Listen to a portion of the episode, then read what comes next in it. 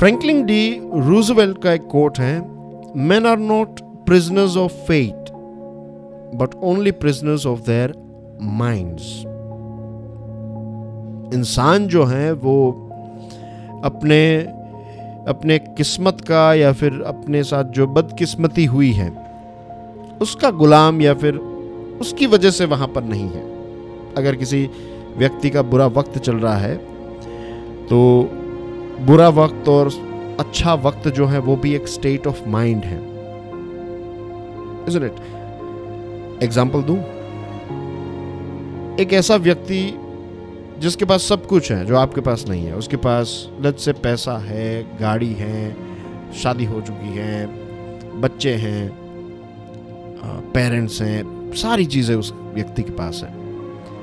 अच्छा बिज़नेस चल रहा है अच्छा प्रोफेशन है, नाम है उसका, लेकिन फिर भी वो व्यक्ति उदास रहता है। आपके पॉइंट ऑफ़ व्यू से इस व्यक्ति की लाइफ परफेक्ट है। आपको ये जीवन चाहिए।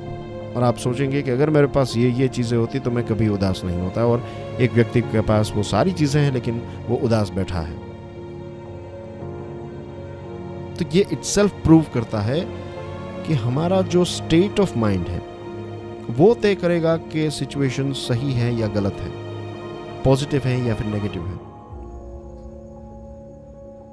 सोचिएगा इसके बारे में। It is always state of mind सारी चीज़ों को ऑब्ज़र्व कीजिए। अपने इर्द गिर्द जो चीज़ें हैं, उसको ऑब्ज़र्व कीजिए। ट्रेन में जब हम चढ़ते हैं और ट्रेन का डिब्बा जो है वो फुल होता है तो हमें लगता है कि, ओ बाप रे, कितनी भीड़ है। और नाइट क्लब में जब हम जाते हैं और जाने के लिए जगह नहीं है तो हम कहते हैं कि नाइट क्लब का क्या सही एटमॉस्फेयर है। दोनों जगह पर शायद उतने ही लोग हैं, उतनी ही स्पेस में उतने लोग हैं। लेकिन एक चीज़ को हम भीड़ कहते हैं, एक चीज़ को हम एटमॉस्फेयर कहते हैं। यह भी एक एग्ज़ाम्पल हो सकता है स्टेट ऑफ़ माइंड का। The man are not prisoners of faith but only prisoners of their own minds Franklin D Roosevelt